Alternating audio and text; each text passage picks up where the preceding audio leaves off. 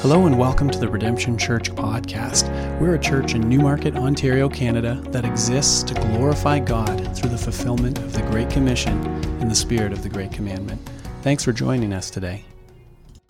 Well, good morning, Redemption. It is uh, it's great to see you out here and great to hear uh, your worship and uh, to see the Lord honored in that way. It's a great start to our morning and looking forward to uh, more glorifying uh, Jesus Christ uh, together. And before we do that, I'm the announcement guy today, so I got a few things uh, to share with you before we jump into the scriptures. And the first thing, of course, is, uh, is our offering. Uh, we like to make mention that we do take an offering up here every single weekend, and there's a few different ways that you can do that. You can go online to our website, and you can kind of find all the instructions there, the different ways that we do that. But we, you can give online if you like. Uh, we do e transfers, we do different things like that, and so you can follow the instructions and do all of that. We also have a box uh, right at the back here, just as you walk out, it's on your right. And if you like to put a physical offering in, uh, we, uh, we welcome you uh, doing that as well. So, again, no pressure to do that if you're a guest with us here today. Uh, we're, not, we're not trying to squeeze you for any of that. This is just a way that we encourage our our faithful attenders and members to, uh, to worship and serve the Lord uh, in that way. Okay, uh, we've been doing something just starting last week, actually. We've reinstituted pre service prayer. And so we, we, you know, we're a church that prays fervently. We're excited about that. We want to continue to build that into who we are and what we do. And so at 8.15 till 8.45, so for a half an hour there uh, uh, before the service, uh, we have, sorry, 9.15 to 9.45. I'm like, I got a lot of looks like this. 9.15 to 9.45, uh, we've got a time of prayer. If you're really, truly hardcore, you'll come at 8.15. Okay, but we have, uh, we're meeting uh, right back here in the room. We're trying to find the ideal place, so work with us on that. But it was really cool to see a crew in there laughing, praying, uh, joyful time, lifting up this service. That's really what we're about. Every service, we want to pour prayer into that and ask that the Lord would do what uh, mere men, right, and women uh, can't do. And so excited to be able to have that going on at 9.15 a.m. Uh, every single uh, Sunday. On the topic of prayer, we've got a prayer night happening uh, right here in this room on, uh, on Tuesday night, this coming Tuesday, 7 till 8. Okay, so one hour. Uh, we're inviting everybody to come, right? Everybody to come. We'd love to fill this room just like it is uh, right now. And we're going to lift up uh, our needs before the Lord, pray uh, specifically for our church and the needs of our church, the future of our church. And so we would really value you coming. Kind of interesting how uh, over the last number of sermons, it's been really a prayer emphasis and a prayer focus, and how when we pray fervently, the Lord does powerful things, right? And so we want to lean into that and come and, uh, and be a part of that. And I got their time right, okay? 7 p.m. Uh, till 8 p.m. this Tuesday night. And we also want to give you the heads up that Good Friday and Easter Sunday are fast approaching. And so we've got a Good Friday service happening uh, right here in this room at 10 a.m. Okay, so that's Good Friday. And then we're doing two Easter Sunday services, uh, 9 and 11. Okay, a couple of important things uh, to note about that.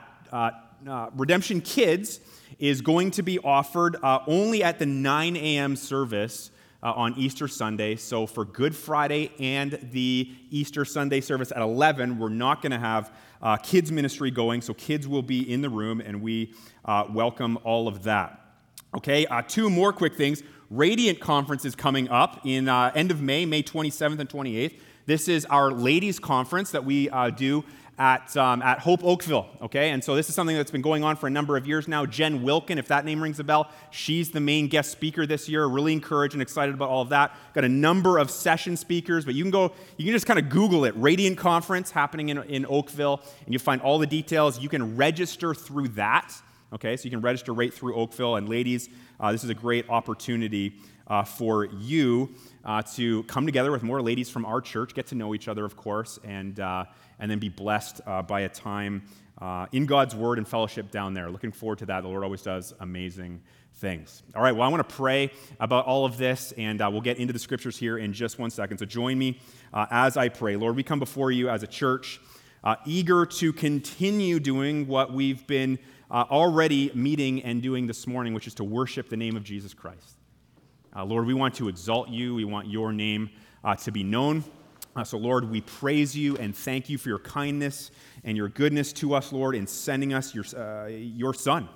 Uh, Father, we thank you for that. We, we lo- as we look at the scriptures today in Acts chapter 13, Lord, I pray that you would stir up our joy. I pray that you would stir up our passion for you, that uh, the, the, the power of the gospel, the truth of the gospel, uh, would motivate us uh, through life, through the challenges, through all of that, Lord, that we would uh, take seriously. We would be a church committed to the Great Commission and making disciples. And so, God, uh, help us with these things as we are weak and we have our own failings and all of that that continually come to bear with what you have called us to, Lord. But we thank you for your grace in that. We thank you for power that comes from your Spirit.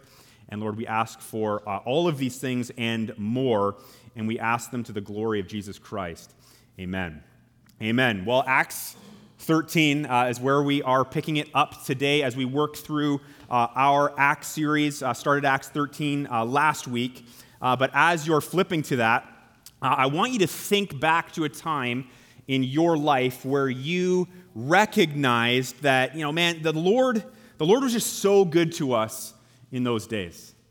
Like, can you think back to a time, like it was, it was, a, it was a specific situation maybe, or, or, or, or, a season of life, a predicament, whatever it was, where, where you, it just became clear that I, I, I need the Savior, right? I need the Lord now more than ever, right? We go through that sometimes. Or, or it was a season where He taught you that you needed Him more than ever.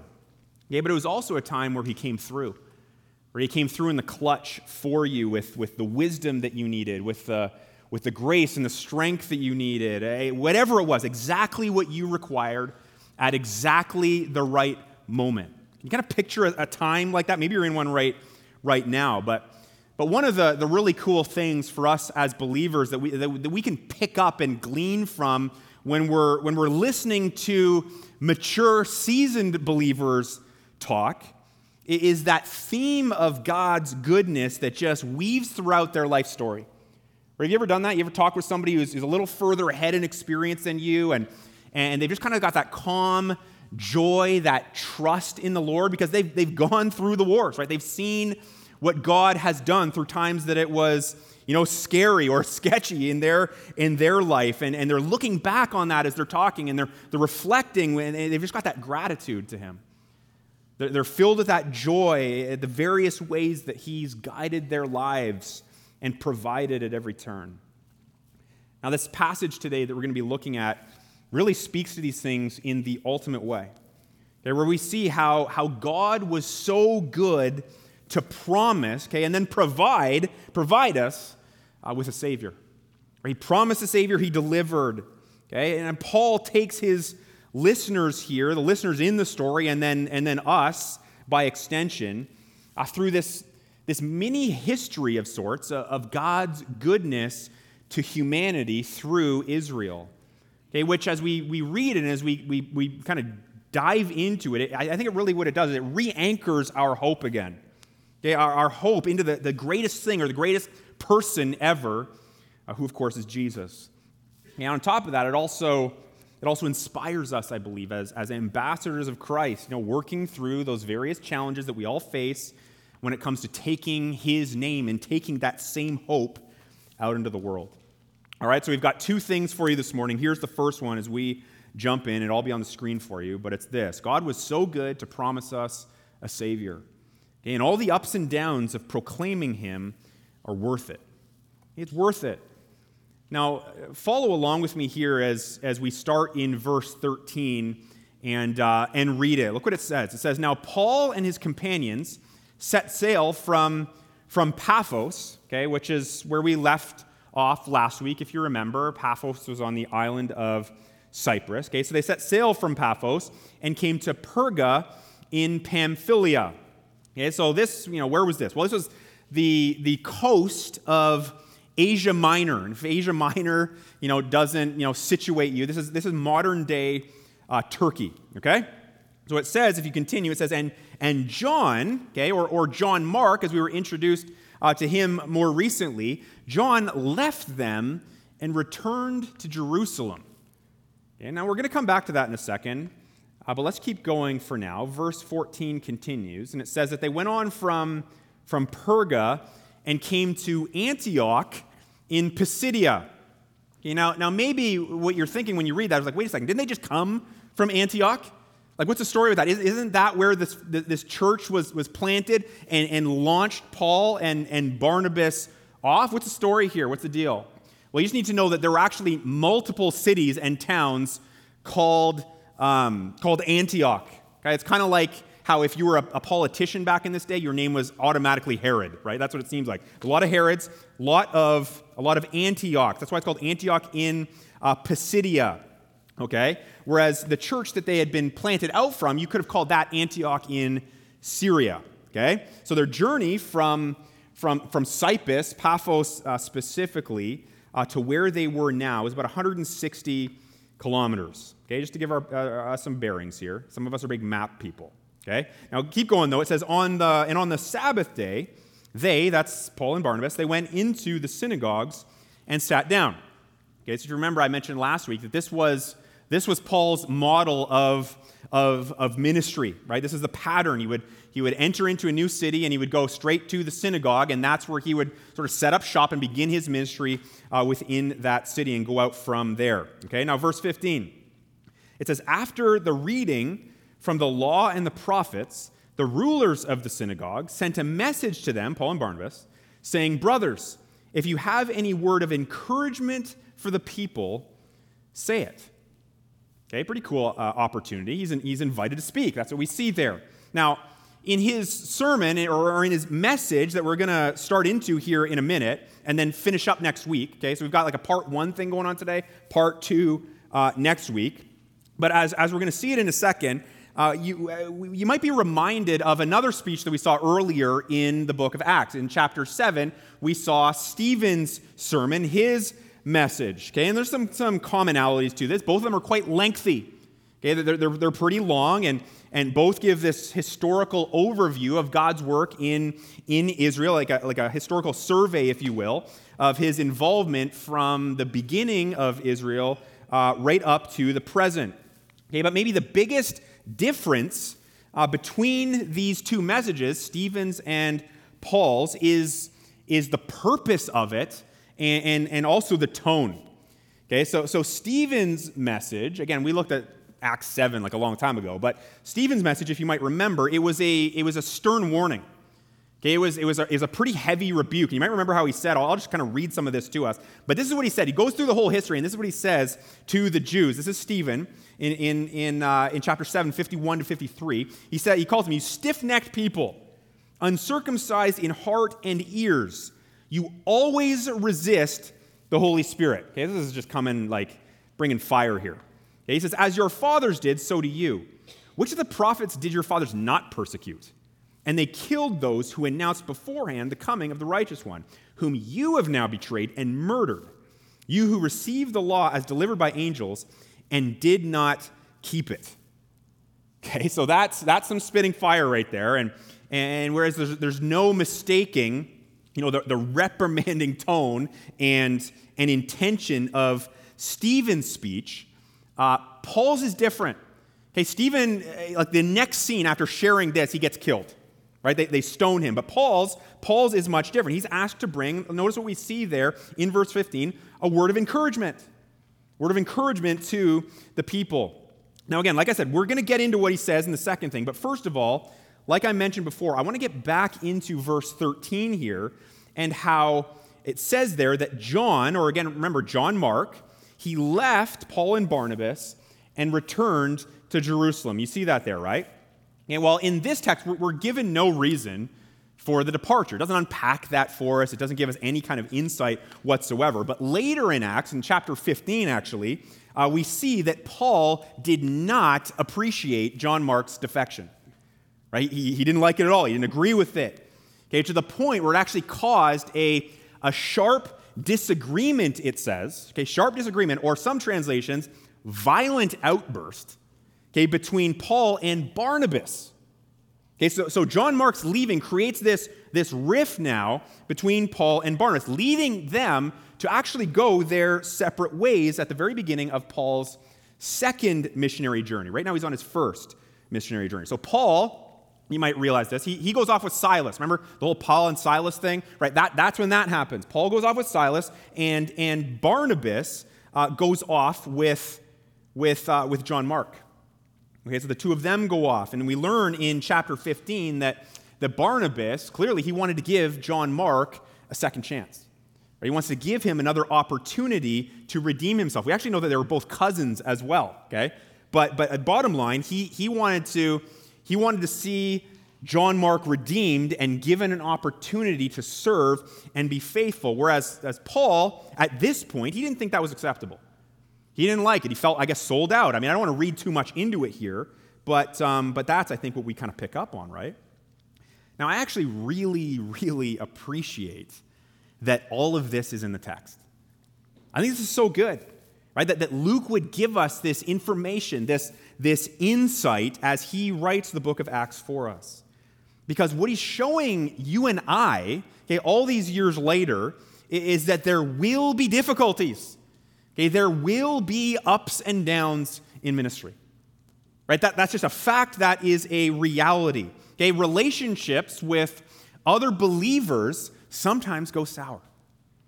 Right? If you've been in the church long enough, you're like, uh huh, right? Seen it, felt it, experienced it, delivered it right? If we're honest, we see that that, that happens. And, and the text is, is giving us this insight, right? Paul and Barnabas, right? They were two of the godliest men and best leaders the church had. Sometimes when things go sour between people, we're like, well, it's just because they're immature, right? And they're just, they're awful people, and we held them on these pedestals, and, and, and now they're proving who they really are. Okay, yeah, sometimes. Yeah, but, but sometimes it's just the reality that ministry is intense. Okay, it is. And, and sometimes even godly people go toe to toe sometimes. And this is what's happening with, with these two guys. And it doesn't mean we, we like to see it, doesn't, we want, doesn't mean we want to see it. We don't want to experience it, but eh, hey, it happens. It really does. And the scriptures are showing us here through this that we are to have a category in our minds for this type of thing happening. Because I think sometimes we can be naive as Christians. And sometimes, you know, we, we, we jump from church to church, maybe even, or go from relationship to relationship, thinking, this time it'll be great. You know, this time no one's going to let me down. It's, it's, it's that person that's the problem. And if I just move on from that person, I will find the bliss that I want. Right? And I think we see here that that's not reality always, is it? Eh, we have to have this understanding, this category that, that challenges happen. Now, to encourage us here as we consider uh, something as unpleasant as all of that, okay, not super fun to think about and talk about, okay, the, the, the Paul, John Mark, Barnabas dispute, if you want to call it that, it actually, it actually turns out extremely well. Okay, and there's actually re- uh, reconciliation uh, later on. In, in the book of Colossians, okay, Paul speaks actually of his love and respect for John Mark which is really cool. Okay, and then in 2 Timothy, he actually mentions John Mark's usefulness to him in ministry. Okay, so at this point, we're seeing that, that, that Paul doesn't really have the time for him. He's not happy about the defection, but later on, he comes to appreciate him. He, he respects him, and, and the two of them uh, work together, right? John Mark served Paul while Paul was in one of his darkest moments, uh, rotting in a prison cell. And then the book of Galatians actually reveals to us that even Paul and Barnabas worked it out.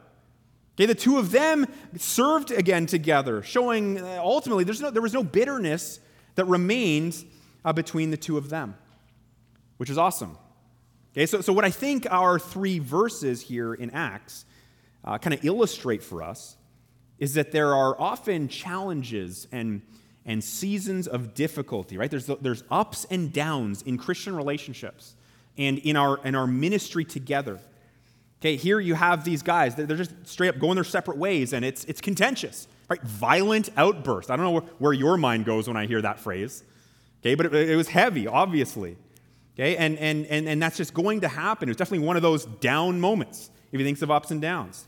Okay, but, but right after John Mark leaves, and again, I'm sure the tension was there already between, between Paul and Barnabas. Um, it doesn't all just fall apart. No, they get an opportunity now to bring a word of encouragement uh, to these people in Antioch and Pisidia. And of course, later the Lord, the Lord, the Lord helps them to resolve their issues.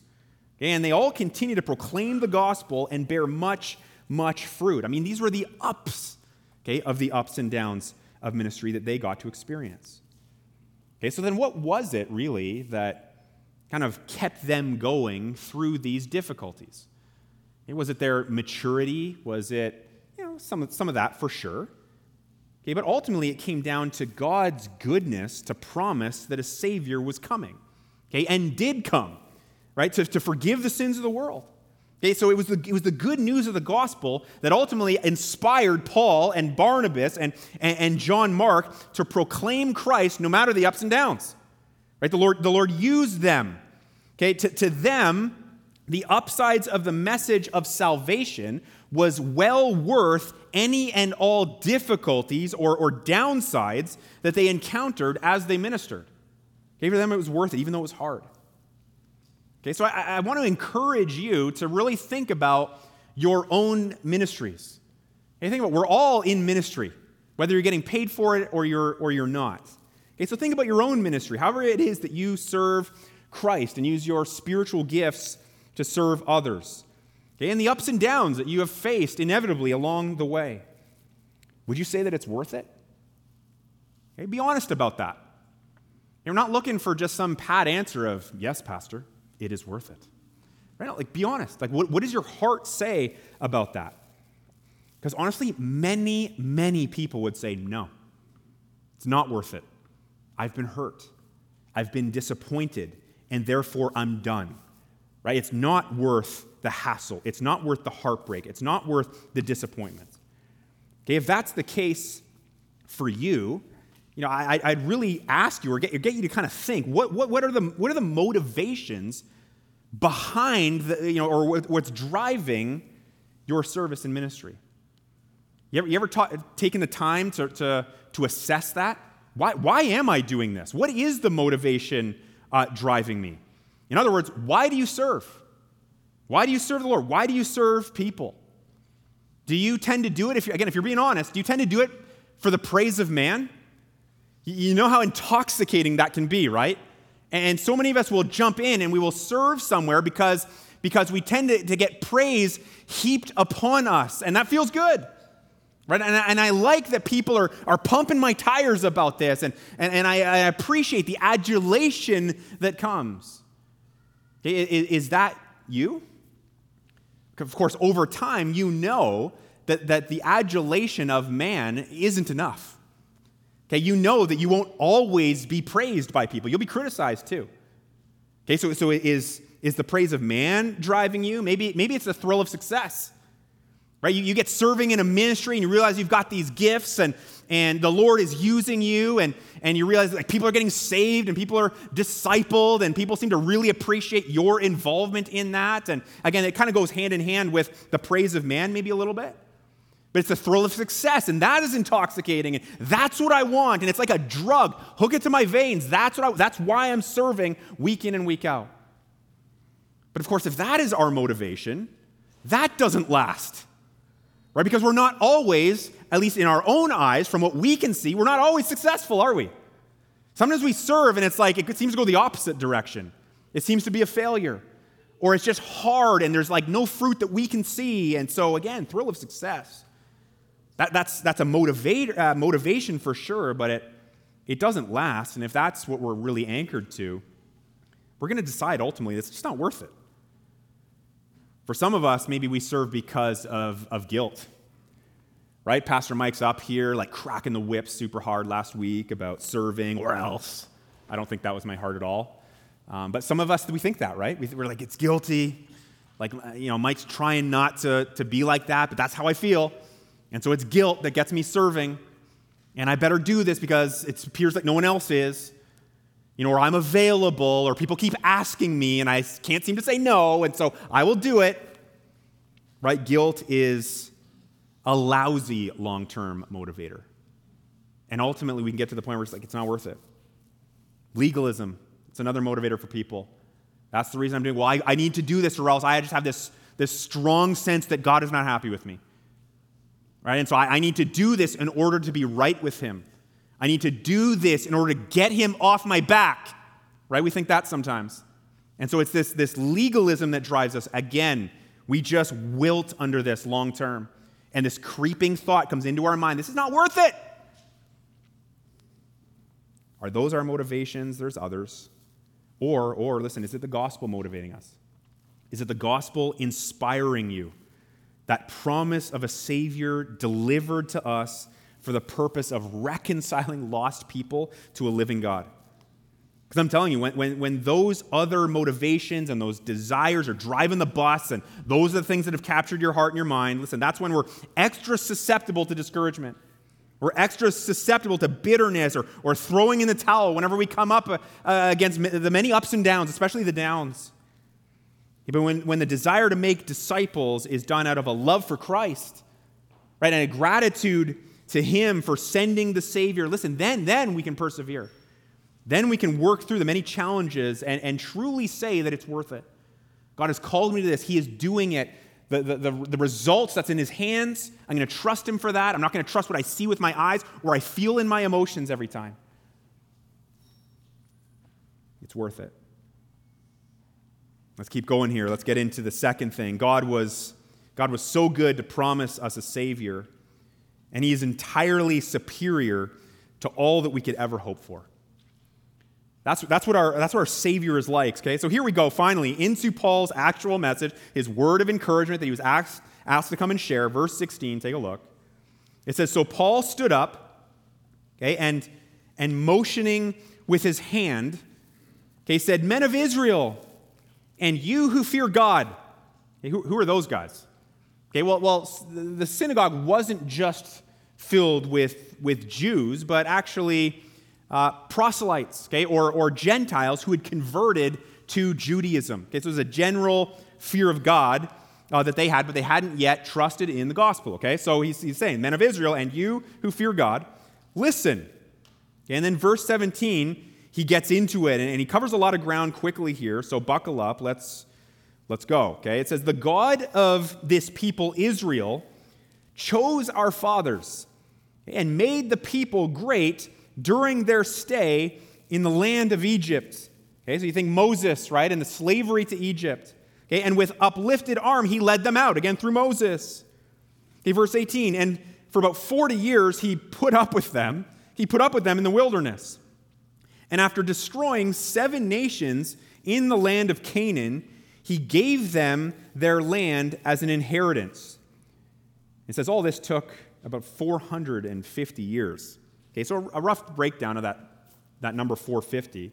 You got, you got 400 years in Egypt, right, where their nation grew after, after Joseph landed in Egypt, right, started his family. The nation of Israel grew from there for about 400 years to the point where they were then enslaved. Remember, it said the new Pharaoh came in, forgot about Joseph, right, and so this whole nation was enslaved to Egypt, grew, grew mighty in number.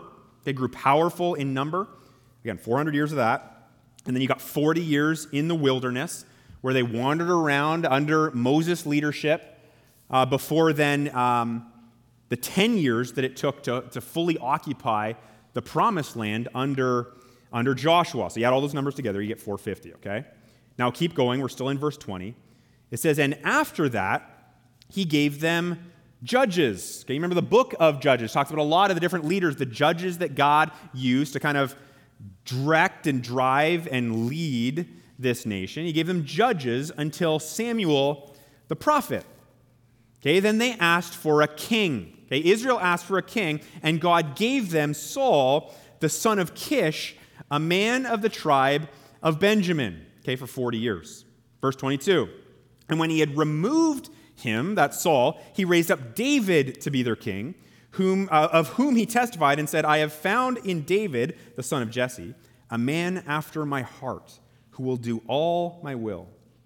Of this man's offspring, okay, God has brought to Israel, here it is, a Savior, Jesus, as he promised.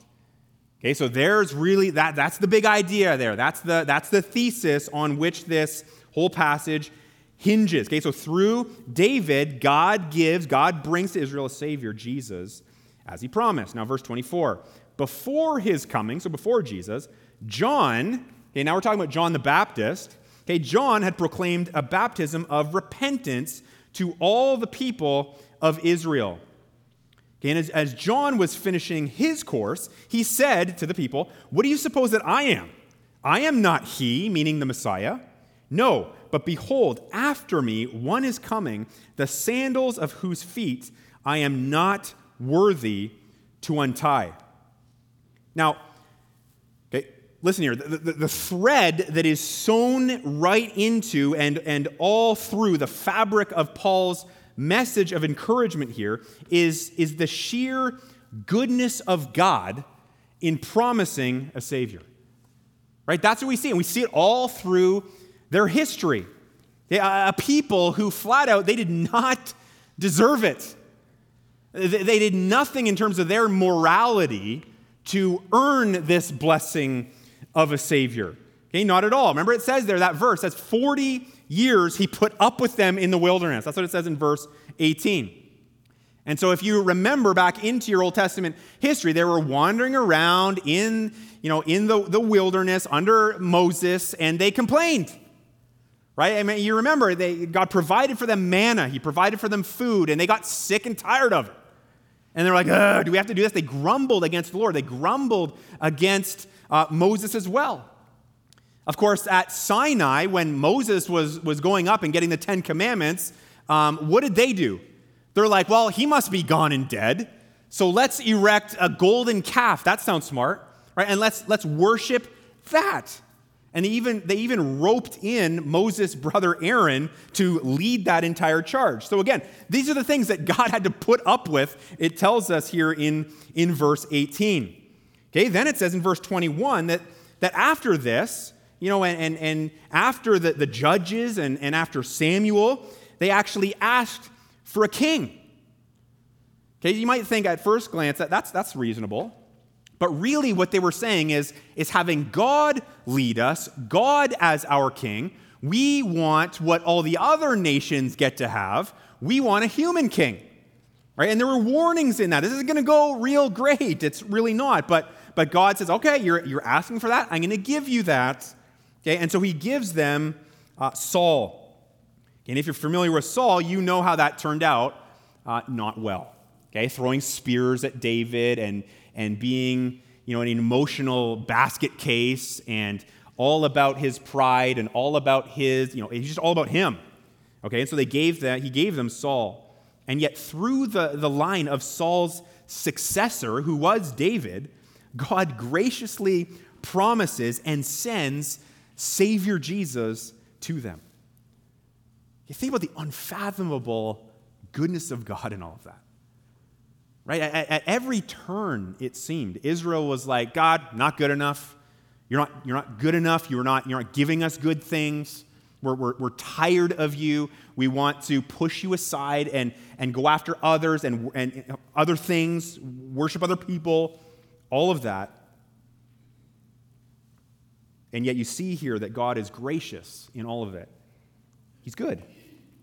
Right? And of course, through this, through the line of David and Christ coming, we now today get to enjoy these benefits. We benefit from having a Savior ourselves who is sent for us in our sin.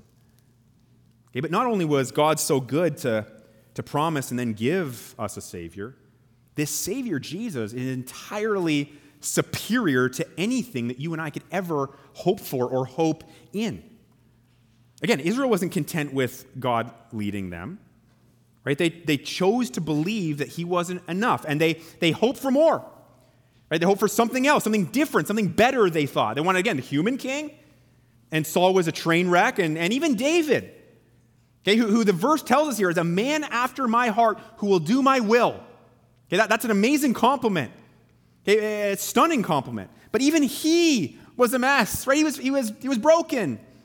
He, had, a, he had a roaming heart, and, and, and he strayed from the Lord at times. You think of the whole Bathsheba thing and right the, the, the adultery committed there and then the, the, the, attempt to cover it up and he, he ropes in uriah her husband pulls him back from, from war and, and, and, and tries to make it look like like uriah got her pregnant and then oh that doesn't work so i'm going to send the guy to the front lines and have him killed i mean this is the guy who's after you know a man after god's heart Right? So even David, who's the legend, right? Even he fell apart. He wasn't perfect.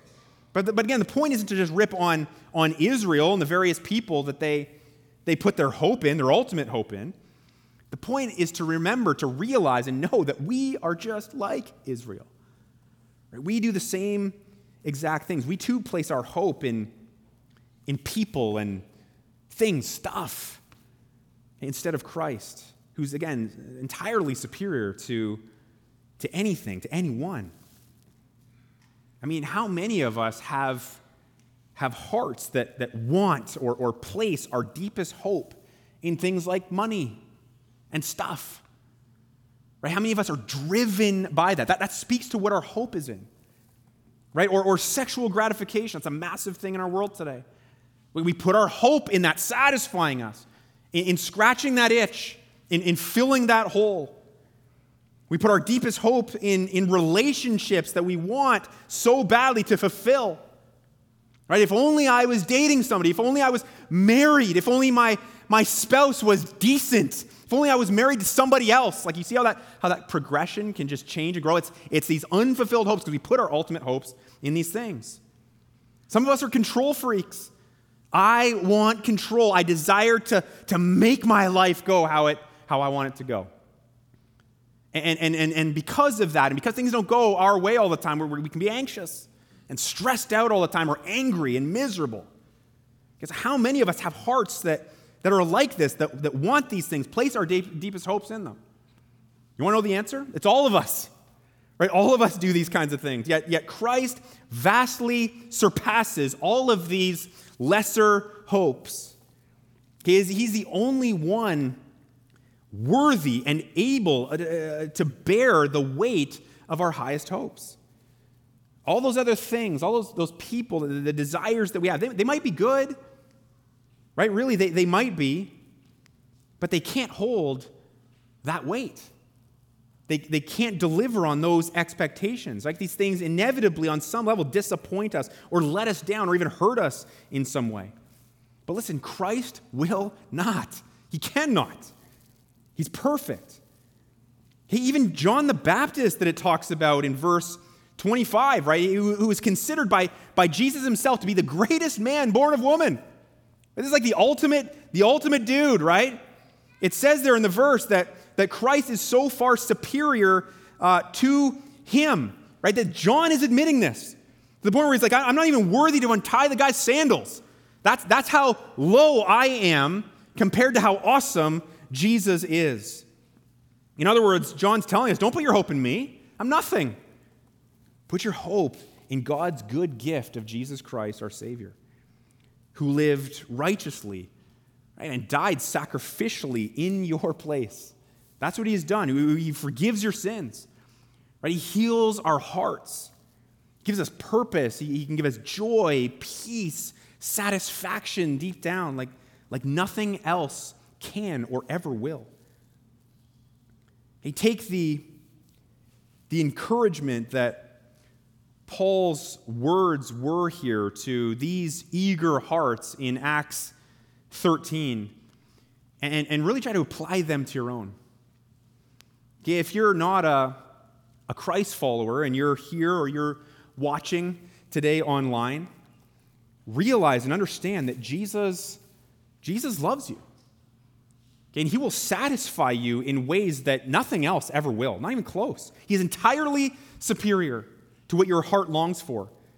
Your hope is not, never will be misplaced when you hope in him and what he's done for you. Do you understand that? Do you understand that he's gone to the cross to, to bear the, the, the brunt, the entirety of God's wrath that was meant for you because of your sin? Your, your sin is against, against your maker. So is mine, too, by the way. Right? But yet, yet God sent his son Jesus to, to live the perfect life you and I uh, fail at all the time, every single day. Jesus didn't. He sent Jesus to, to fulfill the law perfectly where you and I couldn't. We transgress it all the time. Right? And then, and then at the same time, die the death that we deserved. It, it, it's sacrificial. It's, it's awesome. Would you, would you trust in him today? Would you believe that he has done this for you? Would you admit that, yeah, you know what, I do have sin in my life? Would you understand that that is against God ultimately, and you deserve punishment? So did I. And yet, yet today, you can understand and realize what Jesus has done and accept Him, trust Him as your Savior. It's as simple as, as praying a, a simple prayer of, of, Lord, forgive me, be my Savior. You do that, you can be saved. You can, you can be on this journey now of learning to put your hopes most deeply in your Savior. And He will give you His Spirit, your, His Holy Spirit, the moment you get saved to help you in that. You're not on your own. Right, that's awesome. Now, if you are a follower of Christ, I know we've got many here, it's really the same thing. Okay, remember who your Savior is. And again, that word I've used, re anchor your hope to Him. Remember, like, I, I shouldn't be chasing after all these other things. Lord, would, would you be my ultimate hope? Okay, all those other misplaced hopes that we all have, just confess them. Just, just admit them to the Lord. Admit them to somebody who can help you kind of work these things through. And then ask Him, ask God for the grace to be able to truly abandon them, that He would, he would release the, the, the chains of those hopes that tie us down. Okay, embrace your good God who gave you a perfect Savior. So I want us to do that uh, right now. I'm going to pray and ask the Lord to help us in these things. I just want to keep you uh, behind for a couple of minutes to, uh, to have a family chat with you as well. So let's pray. Um, Lord, we we thank you for the fact that you are good. Lord, you are good. And I know that there is somebody here today, maybe many of us here today, that have, have really questioned that. Are you good? Are you kind? Do you really want what's best? Lord, I pray that we would grow to trust you. Lord, that we would see a passage like this and realize, oh, yeah, yeah, he is the best. He is what I need most. Lord, would you help our hearts and our minds to, to shift where they need to shift? Lord, all those lesser hopes that are so strong and can dominate us and drive the direction of our, of our emotions and our actions and the way we live, Lord, would you begin to, to just chip away at those things? Would you begin to show us, if, if you haven't already, would you show us that these things are not worth putting our hope in? God, we, we need you. We need your mercy in this, but Lord, we recognize your kindness in this as well. Lord, open our eyes. Help us to see your goodness, who you are. And Lord, I pray that we would see that, that giving our hope, our deepest hope over to you and following you, serving you, oh, it's worth it. No matter the challenges. So, God, encourage your church today through these things and bring glory to Jesus Christ I pray, as we think about these things. And we pray it all in His name. Amen. Amen. Well, like I said, um, we have a family chat that we want to uh, have with you here this morning. And uh, I'm just going to jump right into it. And there's no real easy way to say this. Uh, but I need to let you know that I'm going to be stepping down as lead pastor of our church. Okay? And I, I know that that lands on people heavily and it's a shock uh, when these things uh, happen. Um, but I want to explain a little bit of this as well so that there's clarity and so that you understand. And I don't know if anyone's even going to hear this right now because I know how these things often go, but I want to try and do my best here. I mean, as you can imagine, uh, this decision has been excruciating for Ange and myself. Uh, it's been, frankly, at times miserable uh, trying to process it and just trying to assess, like, what is the Lord saying here and what is, what is He doing? Okay, but this really all ties back ultimately into uh, all of the burnout stuff that I went through last year. You know, and that burnout that led to me taking three months off in the fall and into uh, January. Um, and while all of that was certainly helpful, you know, to take that time off and, and restorative in some very, very important ways, uh, the fact is I'm still not really operating at a level that I believe this role requires. Okay? I'm still dealing with sleep issues, right? All those things that had me fried last year. I would say that they're mildly improved, uh, but still not real great. Okay, so that's a big part of it. And uh, it's, I kind of been thinking about this. I've shared this with a few people, but uh, I was talking with a friend of mine, another pastor, and he kind of, he kind of gave me the illustration. It's sort of like uh, you were a car that ran out of gas, okay? And that was, that was me last year, and running on fumes, and a car is utterly useless uh, to do what it's designed to do uh, when it doesn't have gas. And then through the sabbatical and, and, and even beyond, it's like the Lord kind of gave me a quarter tank again, right? And, and, and, you're excited. I can do things again. I can go. I can drive the car. I can operate. Uh, but you realize that quarter tank uh, goes uh, quite quickly. Okay, and so as I've realized this, I, you know, I've kind of seen this movie. I've seen what burnout does, and I've seen what sleeplessness does. And I don't really desire to get there again. Burnout, I would never wish it upon uh, any enemy whatsoever. It's not good for me, it's not good for my family, and uh, it's definitely not good for the church either. Okay, but it's kind of to the point where uh, it's really hard to describe. I've really tried to wrestle with this myself a little bit and figure out the wording, but I, I just feel off. I, I, just feel like something is not quite right. I, I don't feel myself. And I find that very difficult uh, to serve in this role well when that's the case. And so, through just a ton of prayers, you can imagine, wrestling with this, uh, no knee jerk reactions, but through a ton of prayer and getting counsel, uh, we sense the Lord leading us in a different direction here into a new season and an opportunity to do something uh, different as a family. And ultimately, our prayer is that we would find kind of deeper restoration for my soul. I've been thinking through and reading uh, Psalm 23 a lot right? He restores my soul, right? And that's what I long for. That's what I want so badly uh, for myself and, and for our family as well. And so uh, we sense that the Lord leading us into that um, and, and sense that we will, you know, we will get that while at the same time uh, being out from underneath just kind of the unique demands and pressures of, of this role and vocational ministry uh, in general. Okay, so we sense a break out of ministry, and so uh, just in terms of our family's future here, a little bit, and some of the details of that. I'm actually uh, in the process of getting my real estate license. And uh, we are going to be moving this summer. We're going to be moving to Prince Edward County. Uh, if you're familiar with that, it's kind of south, that south area of um, Belleville. Okay, and we're going to be joining some long-time friends of ours uh, in their uh, real estate business that they started up there down there a couple of years ago.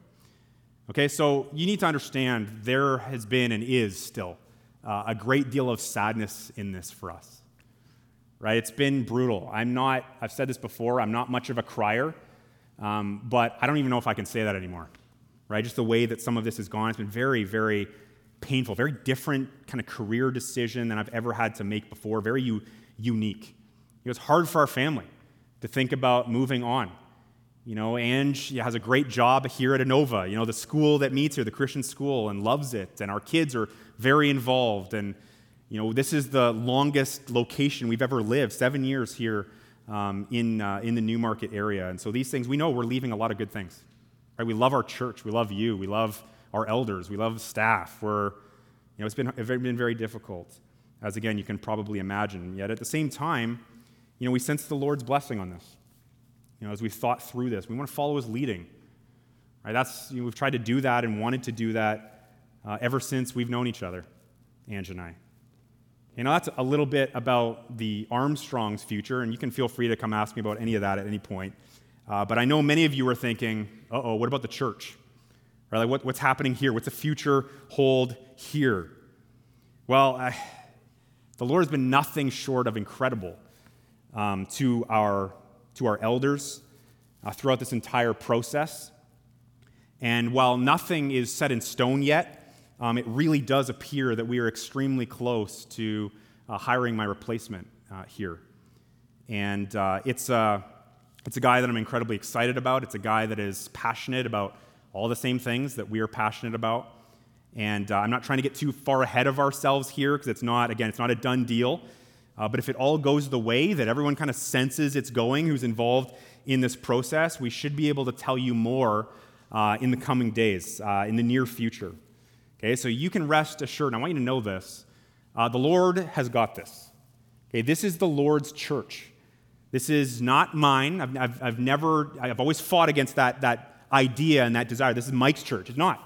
It's not. We tried to be very open handed about this. It's his.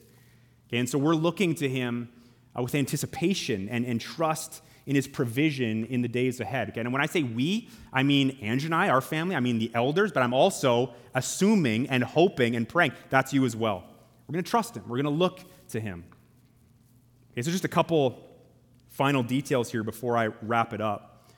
Um, my final day, my final Sunday is going to be May uh, 29th. Okay, May 29th.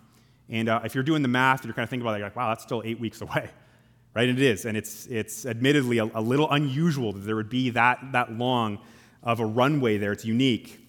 Um, typically, what happens is after an announcement like this, it's like two weeks gone, right? But that, that's that's not what we're doing here, and we're in agreement and we're on the same page. I, my heart has really been to to really help in the transition with all of this.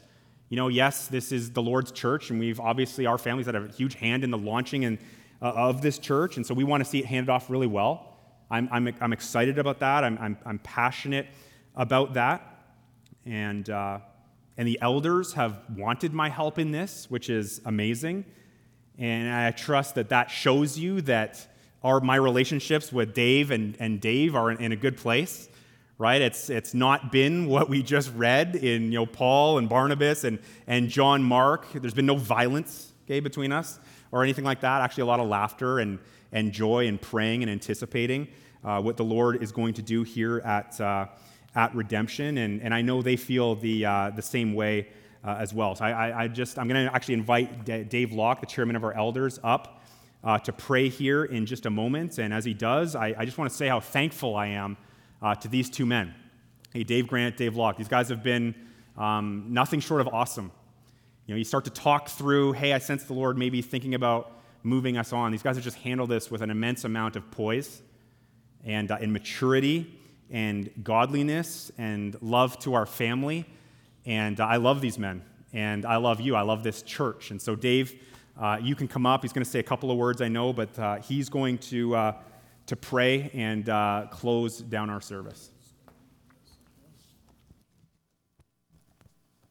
I just wanted to take a very short time to update the church a little on the process, but I'm thankful for Mike for covering most of that, so I don't have to say much. So before I get into that, I want to acknowledge our, our pastor Mike through this and how faithful he has been. Uh, Dave and I have had a, uh, about a month. You guys just heard the news. We've had about a month now to, to process this. So Mike says we handled it well. That's after we got off the floor and got back on our chairs and started looking away from man and looking at God. And Dave reminded me really quickly that if we have a big God, we need, a, we need big issues to deal with. So God will handle it. And since that day, uh, it's been great. So uh, God's been very faithful, but so has our pastor, because this is unusual. Usually, uh, pastors leave because of quarrels, because they don't get along with the elders. We have none of that. We've got unity, we've got love, we, we work together. And, and in this process, as Mike said, the pastor gives two weeks' notice and he's gone. We were given three weeks' notice, which is amazing. And in this process, again, which is very unusual, Mike's been working alongside of us. Uh, probably within a week, um, Dave and I had five, five names already on a list, on a wish list of men to replace Mike. Uh, none of these men were looking for a job, or none of them knew it. Uh, and the list spread from here to Winnipeg.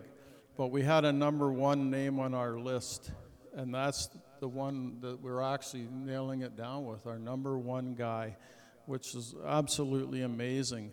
Um, there's some churches that are a year and a half now into the process with nobody on their list and they're seeking. So God has been very, very faithful through this.